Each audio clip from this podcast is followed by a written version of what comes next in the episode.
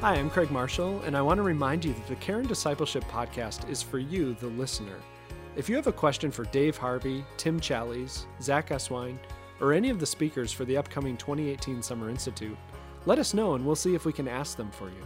You can submit your questions using the form on the podcast page at ibcd.org/cdc podcast or by using the submit a question feature in the IBCD resource app.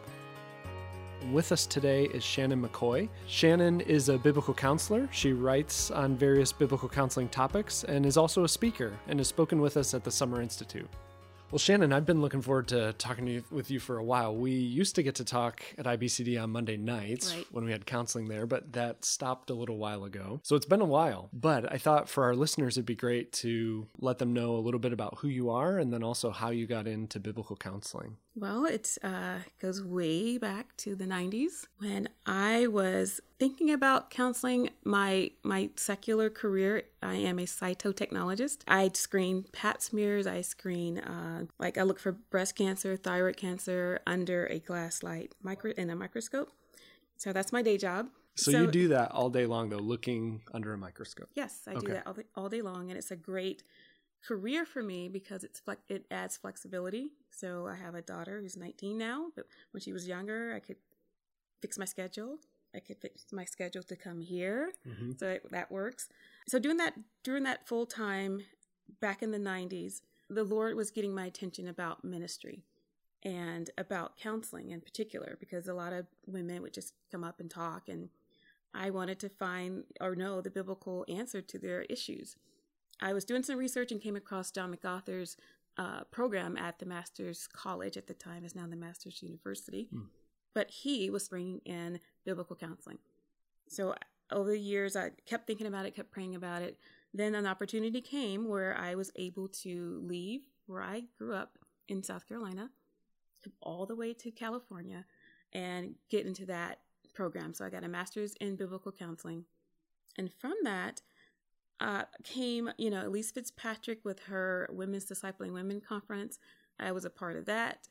And I was a part of her book, Women Counseling Women. I think it's the one with the blue cover. I uh, wrote a chapter in there. And I also worked with Paul Tautges, who's an editor of the help booklets. hmm So I did that, Help I'm a Slave to Food, and uh, ended up at Valley Center Community Church and counseling there. And that's that's how I got into it. Yeah, wow. So you just from talking with women, from hearing the struggles that they had, you had a desire to have biblical answers for them. Yes, yes, just had a heart uh, to minister to women Mhm. and what, you know, just you know, women uh, you're just trapped in their emotions and they need a way to process that biblically, you know, to overcome their issues. So And so did you work full time while doing the master's program as well, or how no, did that work out? I quit my job. Okay.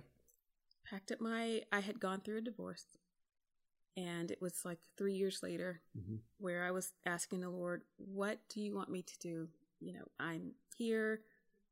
It's life is different now. Where do you want me to go? And that desire just stayed there and thought about the master's college Yeah. which was what 3000 miles away. So it was a, a total leap of faith to pack up everything quit my job and come to southern california Shannon, one of the things that you've talked about is instant gratification, and especially thinking about that, I guess, through the context of helping women in particular. And I'd, I'd love to talk to you more about that. And so that's part of why we're here. Um, can you tell us a little bit about what instant gratification is? Help us think through that. right get ready to get your toes stepped on Yeah. because I think we all struggle with instant gratification. It's uh, basically dissatisfying a desire immediately without delay or deferment. And it's the opposite of waiting. We want things instantly. Our culture feeds this with our cell phones, our tablets, with the internet, with Google, with Amazon Prime. You know, it's everything is instant. And for some reason, we get frustrated when our package doesn't come sooner. We don't get the two day, you know, delivery Mhm. or the shipping. With that concept, it feeds into our Christian life. And that's where the trouble really is. Because then we're talking about praying and waiting on God when we don't want to do that. if we pray, we may give God hmm, three days. I'll give God three days to answer this this prayer request. If not, I will take matters into my own hand. That's how we get into financial trouble, get into relationships we shouldn't be in, or get involved in you know businesses we shouldn't get involved in, because we want that immediate gratification of accomplishing something or getting what we want. So that's instant gratification. Yeah. As you prepared this talk and as you were even just thinking about this concept, was it really convicting for you in your own life? Ouch. Yes, it was. When you wake up in the morning and the first thing you do is grab this phone and you're checking your email or whatever, you know, that's not good. We're just so drawn to, I need to know who's emailing me or did someone email me back? Did they reply? Looking for that text message when we need to get before the Lord the first thing in the morning before we get going with checking all those outside things those are just it will definitely distract us away so like having a counselee come in with a problem we know that they are desperate. They want an answer now. They want you to fix their problem right now. Mm-hmm. that's not how it works but that's the expectation. And even as counselors we want to fix their problem quickly too right? But we know that that does not work. We have to sit down and do the tedious work or process of seeing where their hearts are, pulling out those heart issues. That takes time, and uh, going through the Word and and seeing how God speaks to that issue. You know, so mm-hmm. yeah. So there's this whole way of life that our society has that we're often caught up in, and then we kind of translate that way of thinking into the things of God as right. well, and bring those expectations to the table, right? Right. Um, and so that's, I think it's helpful to think about as we're seeking to help people, realizing um, they probably have unrealistic expectations Absolutely. of how the things of God work. So if instant gratification is this problematic thing or can become this problematic thing, what's the opposite of that or how how is God working that's different than that? Well, we know looking through scripture the disciples or the other people in in the scriptures and in the stories when they came to God, we know that they wanted instant gratification and when they didn't get it, we saw what happened when they tried to get it for themselves. It just didn't work out. So we see where, for instance, let's take Philippians 4 6 and 7. Be anxious for nothing, but in all things by prayer and supplication, let your requests be made known to God. I'm just trying to quote that right. off my head. Yeah, so, yeah. so with that situation, we're anxious about something. If there's some financial situation or the relationship, you know, like husbands want a quick fix with their wives. My wife is acting crazy. Can you fix her? Or, you know, and, and so they come in anxious and wanting something to happen very quickly. And they get frustrated when we take out our Bibles, let's pray. They don't like that delayed gratification. So that is throughout the scriptures. When you read how God operates, it's a delayed gratification.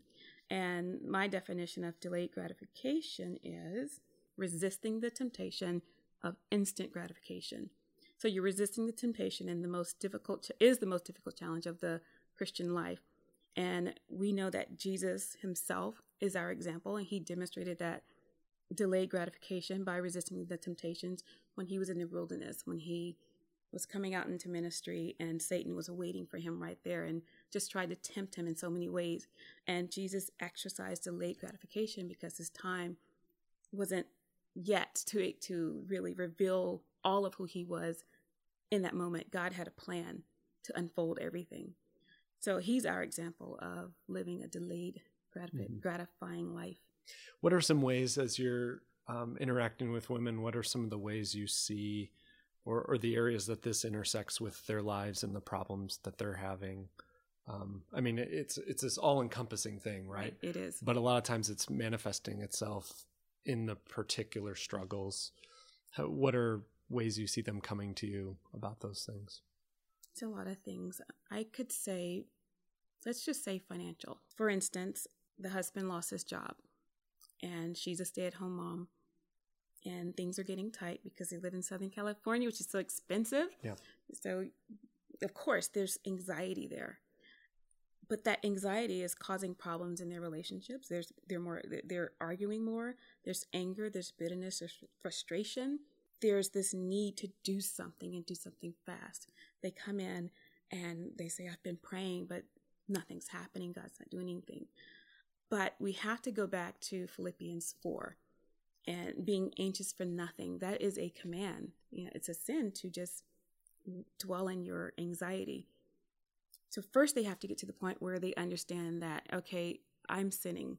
So, I know the right thing to do, which is stop, like, stop it. But I can't. I've been praying and I can't do it. But we go through the process of if there's a sin, what do you do? Our part is to repent of that sin. And once we repent of that sin, God's part is to offer that forgiveness. And this is where we get stuck because we, we don't go to repentance and we don't think of receiving God's forgiveness of this anxiety, of this sin. So we have to take them there.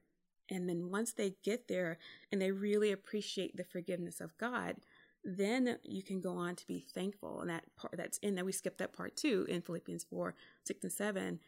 being just for nothing, pray and with supplication, with thanksgiving. It's like, why are we being thankful for this difficult financial situation? God is not helping me. But you thank him because of who he is, because of the gospel of Jesus Christ. We can we can't live this life on our own. So we have him to live our lives, uh, to help us live our lives and to not be anxious, to trust Him. So we put off anxiety and we put on this trust in Jesus Christ, knowing that He is a God who will provide. So maybe there's some things that God will reveal to, in her heart that she needs to take care of, and definitely eventually her husband if they come in for marriage counseling. And in that process, God works.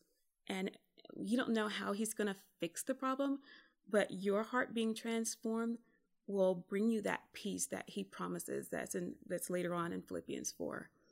And through that you can see clearly God will give you wisdom and what the next step will be. So you're not worried and you're trying to do it yourself. So that's kind of a mm-hmm. process. So a lot of it's zooming out and helping them to see this overall process that God is working, not just getting to the end result, but right. seeing his goodness in the midst of that process. So, yeah. So it sounds like a lot of this boils down to faith in God's process and faith in the gratification that he will bring. Um, and we probably have a small view of the gratification that he will bring. So, how, what are some ways that you help women refocus from the thing that they want to the process and the gratification he brings? Right. The key word that you said is faith. Mm. And that's hard for us because we're we live in a culture that teaches us to, you know, pull yourself up by your bootstraps. You go out and you, you know, take what you need. You know, we wake up in the morning running off to do what we need to do with our resources. So when things aren't happening, God, the prayer's not coming, we get anxious. But it does require faith in Jesus Christ because Galatians 2:20 tells us where our faith needs to be. And it says, I have been crucified with Christ, and I no longer live, but Christ lives in me. The life I now live in the body, I live by faith in the Son of God who loved me and gave himself for me. I love this passage. I call it actually my life's verse. I have it in my, written in my Bible, in the front of my Bible, because you have to be reminded that our lives do not belong to us anymore a counselee, a wife coming in with that anxiety, she has a picture of how her life is supposed to be. And she would tell herself, This is not what I signed up for. This is not where I thought I would be at this point in my life. This doesn't supposed to happen. I go to church, I pray, I, you know, my whole list. Why is God allowing this to happen? And we have to remember that our lives do not belong to us. When we became Christians, we surrendered that life. And he is, He has a purpose and a plan for our lives. And one hard thing that we have to understand is that God does allow difficult things to happen to the children that He loves, you know? Mm-hmm. He does allow difficult things to happen. It's not to, you know, to destroy us or to cause us to be in despair, but He uses every circumstance for His glory. He uses it to transform us into the image of Jesus Christ that he's always working in that way. So a difficult situation like the finances, she has to understand that God is using this in your life to bring him glory and to to edify you, to grow you into the image of Jesus Christ. You have to trust, you have to put your faith in him and trust that he knows what he's doing. So some of some of the delayed gratification part of it is not only trusting those truths that we know about God or we give lip service to, right. but actually applying those to the very timing of how we're going to see that unfold. Right. So what I'd like to think about what how her mind has to change uh, or to be renewed is that we have to think about there's God's will, there's God's way, and God's timing, and we have to submit to that. That's the I've been crucified with Christ concept. So, what God's will is, she may not know in this circumstance. That she has to trust God in. And God's way, God has a way of navigating us through this life. We have our way, but when we're surrendered to Christ, we have to go His way and trust His way and then His timing. Mm-hmm. It may be six months they're in that hole, it could be a year. It's like, well, he hasn't, he's been applying for jobs and he hasn't found one. It's been three years we don't know God's timing, but we still have to trust Him through that. And that actually brings peace we know that a sovereign God who loves us has control over our lives. That's great. God's will, God's way, God's timing. I think those are great buckets to think about. I, I think in terms of categories, buckets as I'm right. working with people. And so, okay, God's will, that's intersecting with these things of his sovereign plan. So much we don't know about that. Right. But God's way, another way of saying that's his moral will, what he's revealed in scriptures, that that is clear, or there are clear things about it. There are wisdom parts that we have to work out. Right. And then God's timing, that's something where we just, it's one step at a time and it unfolds. Right. So the only thing we have control of is seeking to please Him by walking according to His way. And that's what we can focus on, right? Yep. Thanks for listening to this episode of the Care and Discipleship Podcast. For more information about this episode, or to submit a question for a future podcast, visit ibcd.org slash cdc podcast. That's ibcd.org slash cdc podcast.